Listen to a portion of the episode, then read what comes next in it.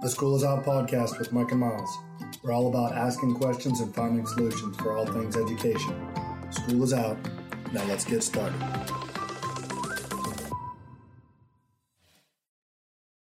Hey, Miles. Hey, Mike. How's it going?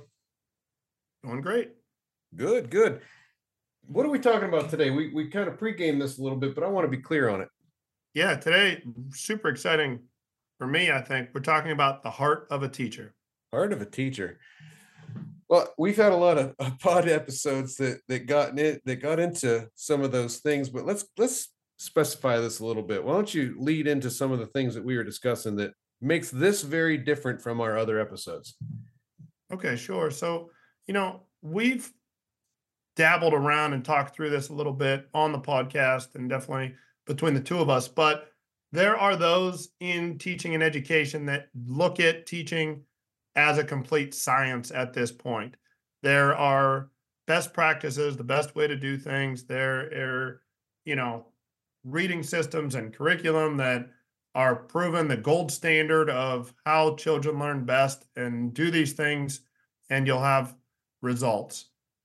I think that people in education, the two of us and people of the our practitioners and have done it long enough, know that there's more to it than that. There is, it's not just a science.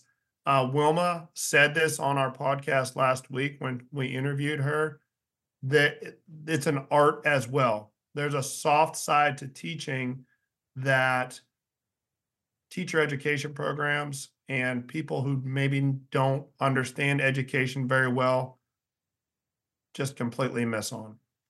Yeah, I'm going to agree. if it was easy to be done with the best resources in the world, we wouldn't need people to deliver them. Um, and and I think that that speaks for itself. If we were to put cyber education on every single student, I'm not trying to say that cyber education is not good for some students. I know for some students it's a great, great alternative, but at the same time, there's still people on the other end of that as well. So um, it, it's the people, like you said, those soft skills that make people the essential component of teaching kids. And I think I wanted to ask you too about the the whole person more than the teacher. So when we talk about the heart of a teacher, we're talking about deep inside, not just what's presented to the class, but deep inside. What are some of those things that you see as being that true heart of a teacher? Mike, you know, when when I started my my doctoral work and I was trying to figure out, and this is all I've ever been doing for most of my life, I was trying to figure out how I could become the best educator that I could be or how I could influence the educational system to help more people.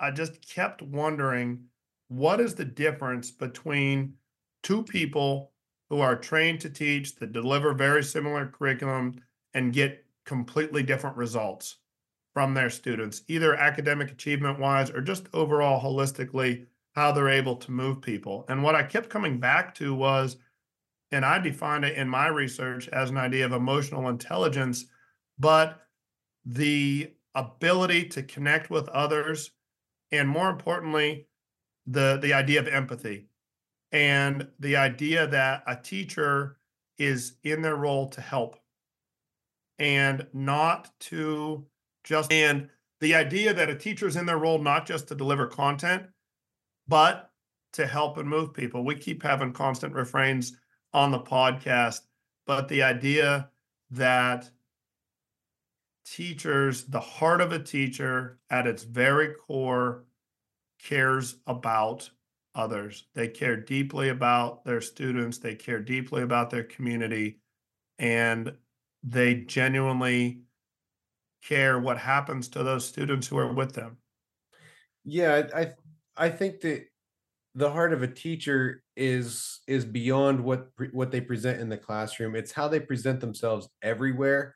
Um, and one of the things I had mentioned earlier was when you see when, when you're a teacher or if you're a principal or if you're a school worker and you're in the you're in the community let's say you're at a grocery store and it's on a weekend and for me personally, I, I, can tell you exactly. I'm gonna I'm gonna look a lot the same way that I look now. I'm gonna be a day unshaven.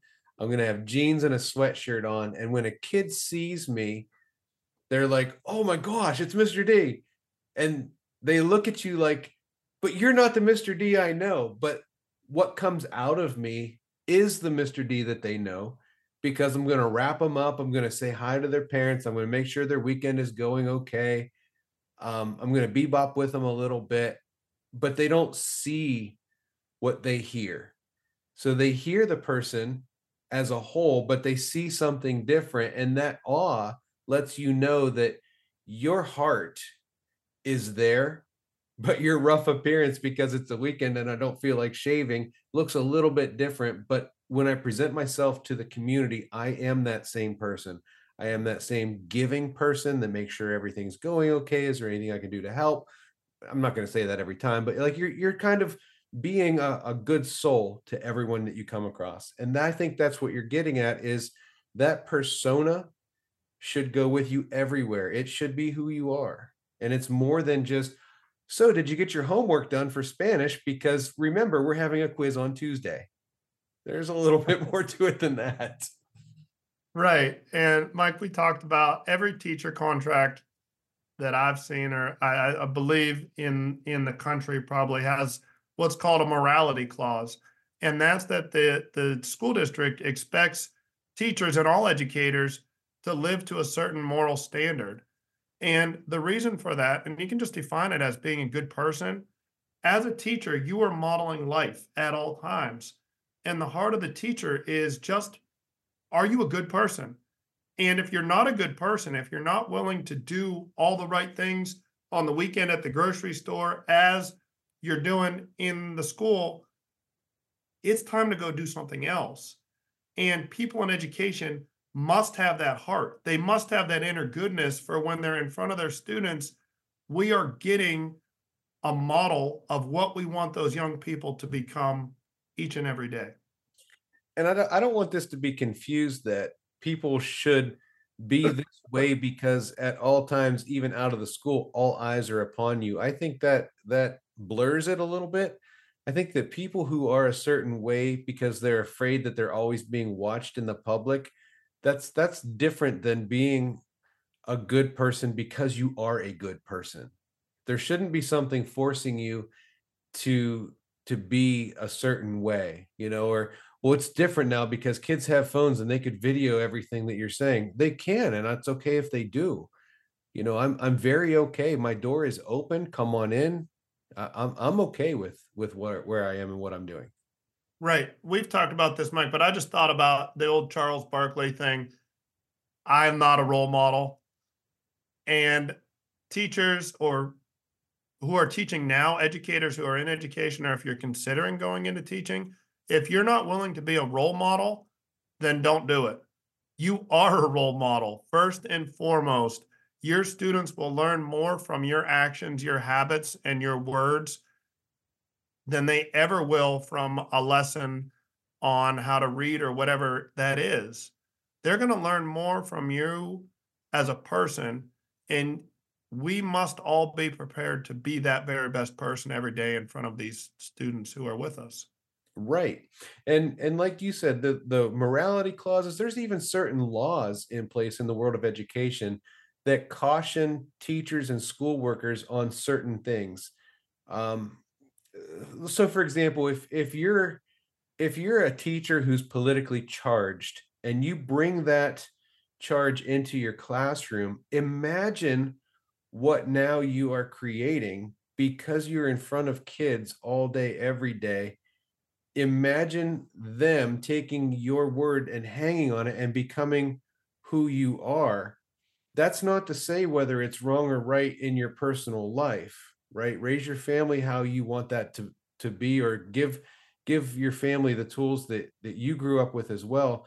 But doing that particular thing in a classroom you must be very very careful with because you're creating children to become who they need to be for themselves and not what you want them to become personally and i know that's a bit of a, a tangent to where we're going with this but that's just an example of the role model that you are. Kids will hang on your words. Kids will see how you are, um, and and what you use to represent yourself. and like you said, if if you're not willing to be that person, you're in the wrong field because that's exactly what it is. Mike, the scariest thing as a teacher or an administrator or someone in a school is when you know you've hooked students that way. Yeah. When you know that they will follow you wherever you go, and that you've said this when students start to use the words that you use, or they think that you're so funny that they want to be like you. That is so scary too, though, because you know that if something goes the wrong way, that's going to crush those kids or they might start they're modeling you they might start to do things that wouldn't be best for them. And that i think most illustrates what i'm talking about. And teachers who've experienced this you know exactly what i'm talking about. Those kids that are right with you. They they are connected with you so much they they want to be like you. And it's powerful and scary. Right.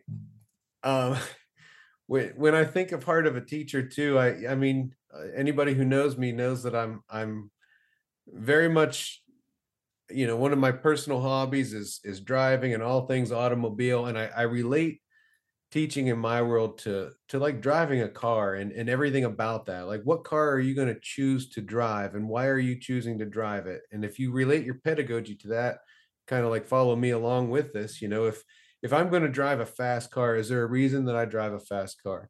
Am I going to choose a an economy vehicle? And is what's the purpose of choosing that economy vehicle? Those those different methods of teaching are evident. They might get to the same place and they might get there very, very well. But within those styles, imagine how you're going to drive each one of those vehicles. You know, and if and if I were to take that analogy, and if I have a fast car am I going to be a menace in this fast car? And people are going to see that I'm the person in this particular fast car who's a menace on the roads, and they're going to know me as that. Or even if I'm in an economical vehicle, but I'm at a light and I think that somebody is following me too closely, and I jump out of the car and I road rage on somebody behind me, I now am that person too. Doesn't matter the car I choose, it matters the person who's driving it. And even if you take that a step further into your pedagogy and the way you drive that car, for me, for example, I can tell you everything about the the steering, the handling, and everything by the way the road feels all the way through the steering wheel, and I could make adjustments for it. I'm very careful about that. But if I lose that care or whatever, then I just don't care how I'm how, how I'm using this tool to get to my my destination. Again, that's that's a little bit of a tangent um but but it, it's relative. Yeah and you know mike i wanted to talk a little bit about for hopefully for teachers who are listening how you are able to to hook people in like that how you're able to use your heart your goodness who you are to then get students to lead and to follow you. We've talked about this a little bit. Sometimes you're not always selling the best product and sometimes it might be difficult, hard work to get those students from A to B. How do I lead them there? I lead them there through who I am. I lead them there by getting them to buy me first, and then I'll bring them along with the content. But some some teachers, I think, struggle with this. And if they are genuinely a good person, if they do have that heart, a lot of times what you need to hear is you have the permission to let that come through in your own unique, exciting ways. I see this in teachers, I've seen it a lot. There's a lot of times a reluctance to share who they are personally with students and with their classes. I don't know whether it's just a fear of that, of getting too close to students, or if it's that they think that that's not what you're supposed to do. But if I were advising teachers, young teachers, or people at whatever point of their career, allow who you are to come out in all the things that you do so those teachers i mean those students can see that great person and can buy into you and then they'll follow you. Yes. You said it. They have to buy into you as much as they're buying into the product per se that you're you're delivering but at the same time your personality is also a product and probably the first product that they're going to purchase. They're going to buy into you. When i was at the high school as a teacher when I started, there were 1,100 kids in the building, and I had a very signature way of walking through the halls. I mean, I had a, I still do. I mean, every everybody's got their own kind of gait or whatnot, but people can tell when I'm coming through the hallways, the way I walk, the sound that it makes. But in the high school, I also did a very distinct thing with every single kid that I passed in the hallway. I gave every kid a nod. And I don't know that I was alone in doing that, but out of those 1100 kids, I swear 950 of them, they all nodded back whether I had them in class or not, they knew that when they passed me, they were going to get a nod. And then as I as I progressed into knowing kids and getting better at, at knowing more and more and more kids, and then as a principal knowing all the kids, then it becomes high five. Now I walk through the building, I have an entire classroom coming to go into a specials class. I got 25 hands out ready for a high five. And that's just the way it goes. You're going to sell yourself before you sell that product that is important to know as a teacher. When you have that, you have them. And when you have them, they are now ready for what else you have for them. They're ready to listen to the words that you're going to say, which more than likely they're going to hook into the curriculum that you're going to deliver.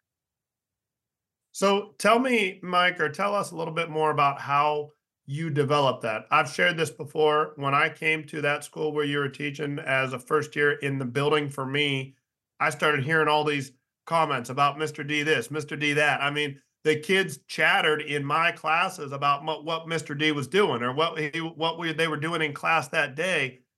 Talk about that process of allowing who you are, your personality, your goodness, and your heart to come out to your students in an appropriate and acceptable way? Well, it, it takes a little bit of fearlessness. You've got to you've got to check your your fears. You've got to check some certain things at the door before you even walk into that building. Um, and everything that you do must back that up. So when you're walking past a group of kids, or if you're walking in the hallway and somebody drops a book, you must go out of your way to pick that book up and give it to the student, whether you know them or not, whether that student is a good kid, bad kid, whatever, doesn't matter you must pick that up and say, Here you go. You've got to immediately say, I'm here to help you.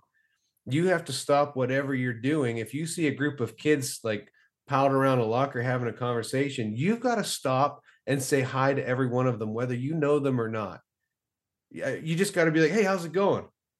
it sounds kind of nerdy but at the same time you're you're kind of interjecting into their conversation but you're still letting them know that you're there and that you're happy that they are there too um, so then then it kind of turns into like if you're if you're walking in the hallways and you and you bump a kid and you do it purposefully, but they turn around and look at you like, excuse me, and you're like, ha, and you kind of laugh at them and you, you let them know that like you're you're making yourself vulnerable for them and they they see that you're a human being that's not just there to make sure they get their homework done and that they're you're not just there to give them a quiz on Friday. You're there as a person committed to them as a whole person, as a whole being. Once you establish that, then kids start to reciprocate that a little bit. Then then the nods start coming back to you. And when that happens, when kids start nodding back to you, you're more than adult an adult in their world. And even when I had to put the shirt and tie on or the suit and tie on, that fearless aspect must come out. You've you've got to be able to at times even admit I'm the guy wearing a tie across the desk from you and I'm probably going to have to give you a consequence for your behavior. But I want to explain to you why this pains me as much as it may pain or even annoy you. And then you walk through that realistic aspect of why we're both even in the same space to begin with. And you've got to be honest and fearless with kids at all times. When you get that, you're going to have more kids buying into your product. Your product being learning, they're going to buy into that. So now it doesn't matter what textbook you have in front of you. It doesn't matter what scientifically proven or disproven theory you're going to present to them. They're going to do it for you. The things I thought about while you were describing that are so true. You have to be fearless in your ability to put who you are and your own personality out in front of students. And I know, you know, like, oh, Mr. D could be the cool teacher and he's a cool guy.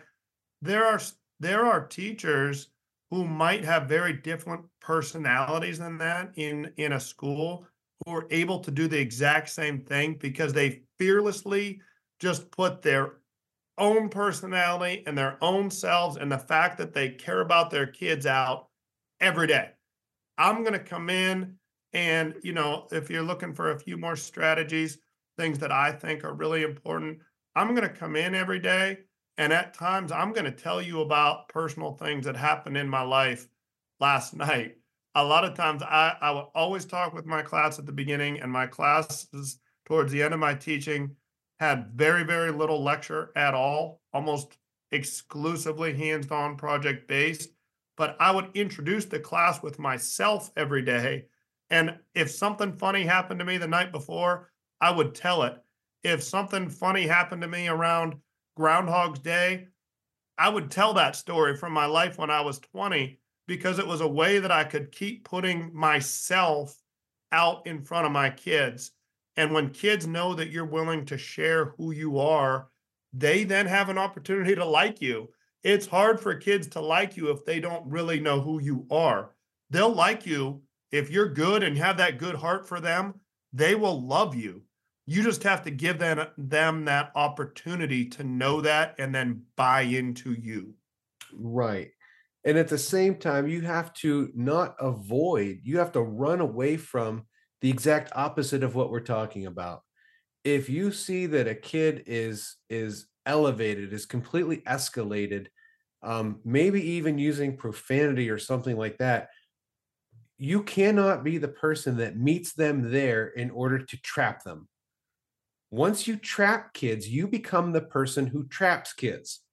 Mm-hmm. Once you see that a kid's having a hard time or that a kid isn't following some kind of a policy, and you whack them with a consequence before even talking to them, you become that person. And that is not a healthy relationship for a kid. We knew what was going to happen to the kid. The kid probably knew what was going to happen to the kid, but maybe the kid was hoping that maybe, maybe, maybe there was one person out there that would ask that person, Are you okay? Do you need any help? before saying, You can't wear that to school. You need to go home. And that kid's going, great because that's what I came here for. I came here to make sure that you were the person that was going to send me home and not ask me if I needed anything. And now I've developed this idea not just of you, but of the school and of the school system. And, and oh, my parents told me that you were going to be this way. So right. We've got to be the people that stop all of that. There are kids that come to us from weird situations from unhealthy situations and they are looking for us to fail them. And we've got to be the people that will not fail them. We've got to be the people that are going to bump them on the shoulder and say how you doing? And if they turn around and still have this this odd look to them it changes you into the person that says i'm here for you now. Do you need time and a space to share your story because I can see that you're not laughing. We we have to do both sides of that. We have to be the person that's relentlessly optimistic, but then again, in our heart, be the people that are going to help kids coming to us from difficult situations and not realize what they thought coming here to begin with that we're not here for them, that we're here to trap them, make them follow a procedure and a policy that they knew wasn't here for them kind of went off there a little bit, but at the same time, no, I'm passionate I, I, about that. I'm going to try to frame what you're saying, Mike, with a couple of terms from the research, my own research, but you're talking about simultaneously caring and maintaining high expectations, which that genuine, if you if you look at your heart and you look at teaching as a parenting role, you care and you also want the very best and you're going to hold people to a very high standard simultaneously you can't just tell students you care about them, you have to prove it. You have to prove that you care through your actions, what you're talking about. You need help right now with this. You need time or space or another person to talk to. I'm going to get that for you. You're struggling with this aspect of your project. I'm going to stay after school and help you with that. You're having trouble at home. I'm going to talk to you about that because I care about you. But at the same time, I'm not going to lower my standard for you behaviorally or academically.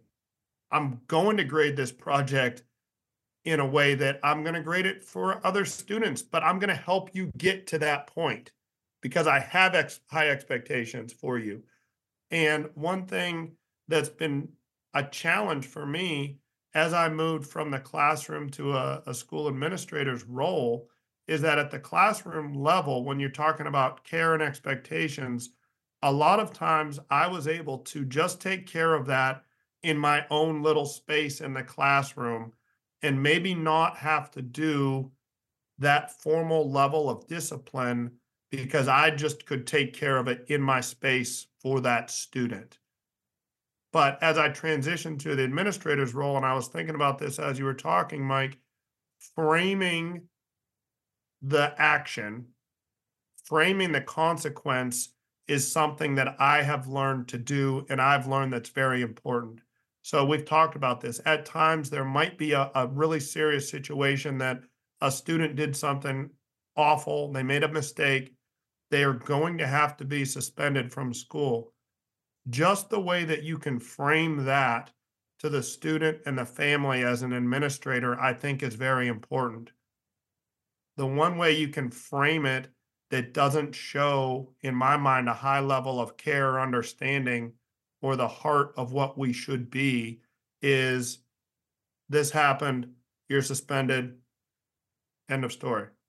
Yeah, Miles, you're being so tactful right now. You really are, and and I appreciate that. But you know what? I, am going to come out there and I'm I'm going to say what you're saying in a different way, and and uh, it's probably pretty bold. And there's going to be people listening to this going, "Man, I do not agree with that guy at all. He needs to slow down." But I'm just going to put it out there that structured tiered discipline often does not work.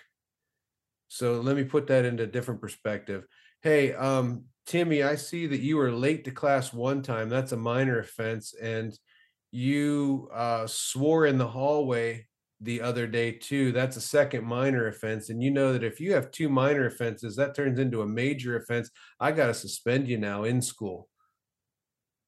Um, well, that's very impersonal to Timmy, and it's more useful to the adult than it is to Timmy, because all you said was, "Hey, Timmy, um, y- you didn't pay for the gum. You can't have it."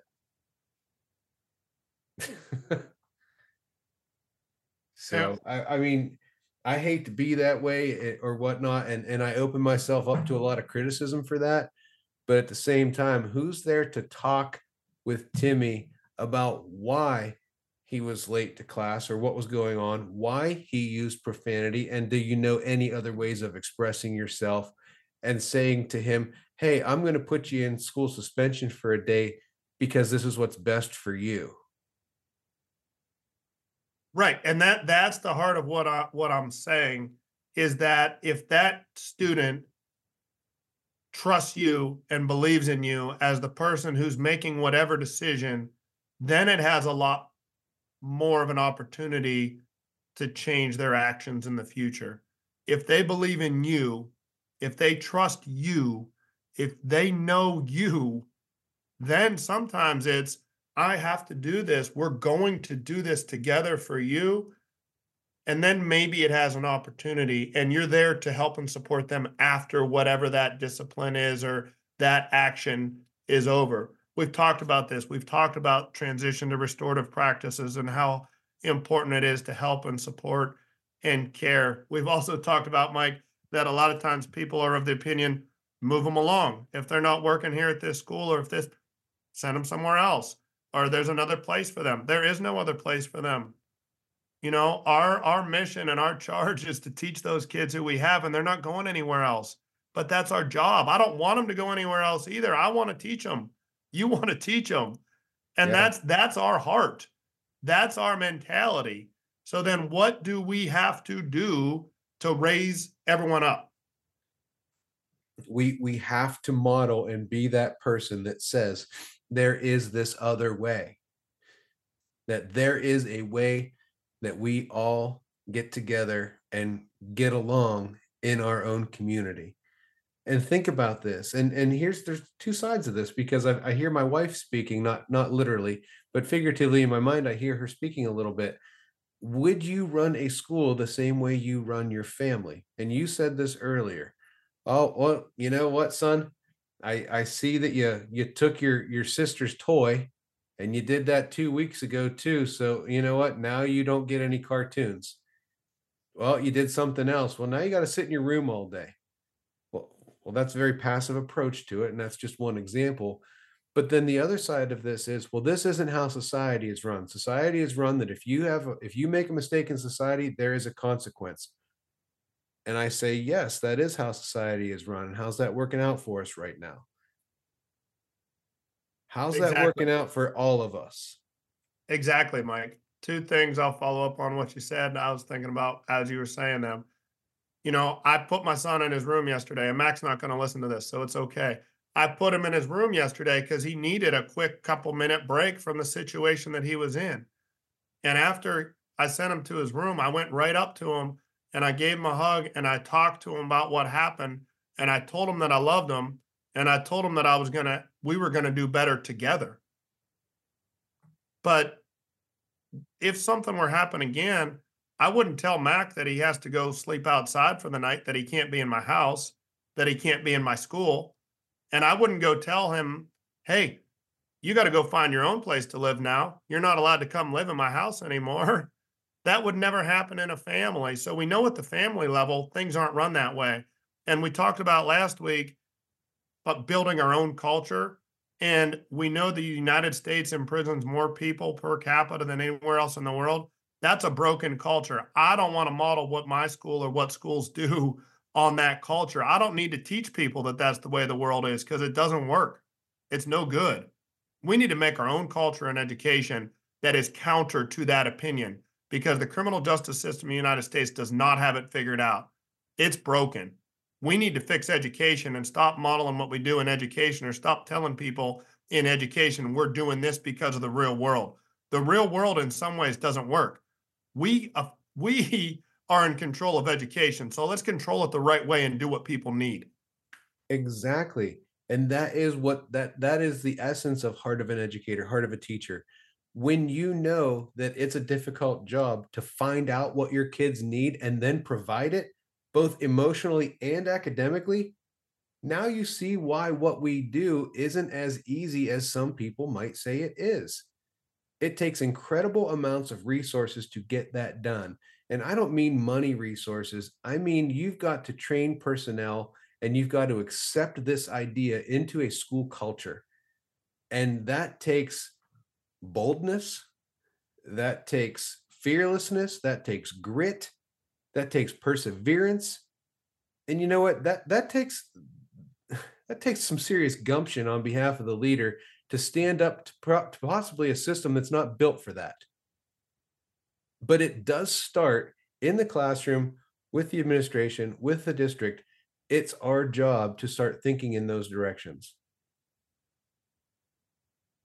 Most most definitely. We need teachers who are willing to go against the grain and admit that they are doing best for their students and just going to do that. We need administrators who are able to build their own culture. We need superintendents who are able to do that. Politicians, I'm not going to influence them. We need people in education to begin to make decisions and do what's right best based on how they know people need help. People don't need help through an Algebra 1 book. I'm sorry. No, People they- need so much more than that. And if if we could, Mike, as as I'm continuing to think about this idea, heart of the teacher, I talked to you about this a little bit. For me, the the people that I had in my life that were the best teachers, who I knew cared about me the most, who inspire me to this day, didn't do it through the things, the lessons that they taught, the curriculum that they were asked to teach me. I'm a sixth grade teacher, Miss Lily. I have no idea what she taught me in sixth grade. I know that I still want to make her proud today because of who she was and how she showed that she believed in me. And I know, I know for sure that Mr. Pendolino showed me when I was in ninth grade what a good person was supposed to look like. And I attempt to model that at times in my life now. And I know for sure that Dr. Holtz and Dr. Corbett at the collegiate level were just people that I wanted to be like. And when I make decisions in my life now, I can still hear their voices in my head or imagine them seeing my own actions and think, Am I making them proud? The same way as my own parents looking at me. It's the exact same thing. These people became very important in my life and they probably don't even know, but just who they were and modeling that. And that for me is the essence, the core of heart of a teacher.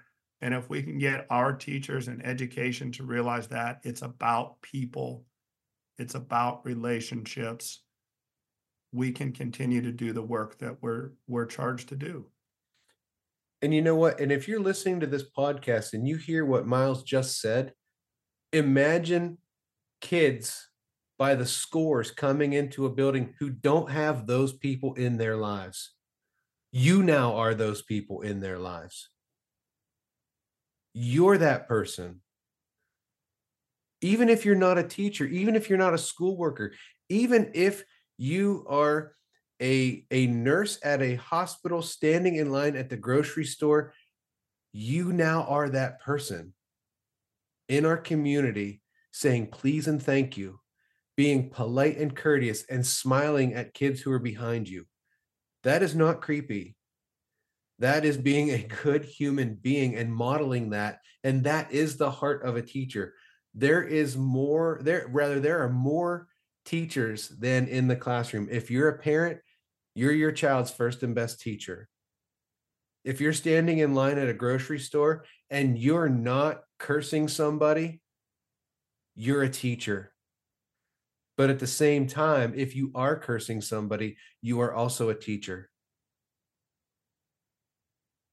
Mike, I know you live a little ways away from the school where you teach because you like living out in the in the country and doing those way out kind of things. But I also know you're not afraid to have people see you in the community and you embrace those opportunities. One thing I think is always sad when teachers or administrators or someone tells me I could never live where I teach because I, I would see the kids who I teach or my house would get egged or something like that I, for a long time, loved living half a mile away from where I taught high school. I loved seeing those kids who I taught down at the YMCA and having them come up to me and ask me for tips on working out. I loved seeing students at the drive through at the grocery store, and I still do. And I, you know, this, you have people come up to you. I have people that come up to me all the time who were in the school where we worked who I never had in class. And they're like, Mr. O'Shea, how you doing? And I, I pretty much remember the names of almost every student who I had in class. But when these people come up to me, I know I didn't have them in class, but they still embrace you as someone who they know cared about their friends or wh- whoever they interacted with in school. That's that's why I do what I do because of the influence just that goodness that you can impart to other people. I I cannot share in words the feelings that come along with the things that that we do. Um, what I will do really quick is I, I brought up my phone here and I, I want to read a, a quick message that was attached to a video. Now, this is a grandparent raising a child, um, helping raise a child eh, that doesn't go to my school anymore. So this this boy and his little sister left last year, and I still eat dinner once a year with this family. Um, every summer they give me a call and we we share a lunch and I come out to their house and and you know play with the kids and stuff like that. These kids don't go to my school. Okay, they're not my kids anymore, but they're always my kids. So she texted me uh, last night, um, two nights ago rather. I was driving home. She says Jack is playing basketball for second and fourth grade. He was the only one to score a basket during his scrimmage. He would love it if you came to watch him. And then, of course, I replied, and she gave me some dates and times. Now, I'm going to go watch Jack play basketball for the same reason that this past summer I went to Jack's church and ate dinner with him when he when he was successful with with part of his church program. you these are things that you cannot put words to. You cannot put words to what comes with this level of relationship that you have with people. And that's what people need. That's the model that we have to set for people. I'm not bragging about those things, but I'm saying that those things exist. And when you when you discover that they exist, you work for them every day. And I'm just sitting here with a big smile on my face, Mike. That is just that to that that little text message that you read to me is who you are. That's who you are. You've said it repeatedly on the podcast that you're willing to do for people, but that's who you are. That's where your heart is. Your heart is in helping the students who who you have, who you teach. And that's all that being a great educator is. If you are wondering how you become a great teacher or a great administrator, it starts with the heart. It starts with your heart and builds out. Let your care for people, your humanity, your compassion, and your empathy come out. Don't be reserved. Don't do the status quo. Let that come out. That, that's that's all there is. I don't know how else to say it. I enjoyed doing this, Mike. This is something that I, I just find to be one of the most central issues in education. Like I said, a lot of people outside of education don't get it. They won't get it. They they don't even need to get it. The people who are working with us, those are the people that just need to continue to focus on the inside first and let it come out. And we can do that together as educators. And the people on the outside that don't get it, they should at least know that it's being done. Sure. And when someone wants to criticize a school for a score on a test, they can hear that story of a building administrator going to work with students who they don't even have in their school anymore because they care about them. And you could have teachers send in, and if you're listening to this, we want to start to invite some more collaboration and feedback from you. But you could l- probably gather hundreds of thousands of stories from educators in this country right now who have powerful stories just like that. They're not looking for any credit. They're definitely not looking for a bonus because it's not coming their way, but they care about their kids and they continually sell out and go out of their way to do things that they need. Yeah, I, I want to welcome those things our way. Um, we do have kind of plugging it a little bit, but we did create a Facebook page for School is Out. Look for that. Uh, like it, start sharing with us. Um, if it's easier over Facebook, I put some podcast episodes on there. I'm checking that, hopefully updating that page about twice a week. But you know, we we care that these things are being done. We care to hear about those things. And I know that we're gonna we're gonna start a series of strategies to get it done. And and so we we'd love to hear you either at the either from the website or the Facebook page. So um, keep doing what you're doing and and you know make a difference. Have that heart to be a teacher. Yeah, and we just really want to invite that collaboration. We know that quite a few teachers are listening to this. We know that some parents and just some people in the world are listening. We want to start to have to broaden the conversation and to hear and to to get those opinions and views and questions that you may have on the podcast as well. It's just really important to us, and that's why we're doing this. We're not doing it for anybody else than than for the people we're trying to serve. That's it. This has been the Schools Out podcast. Continue the conversation and explore past and future episodes at schoolisout.org.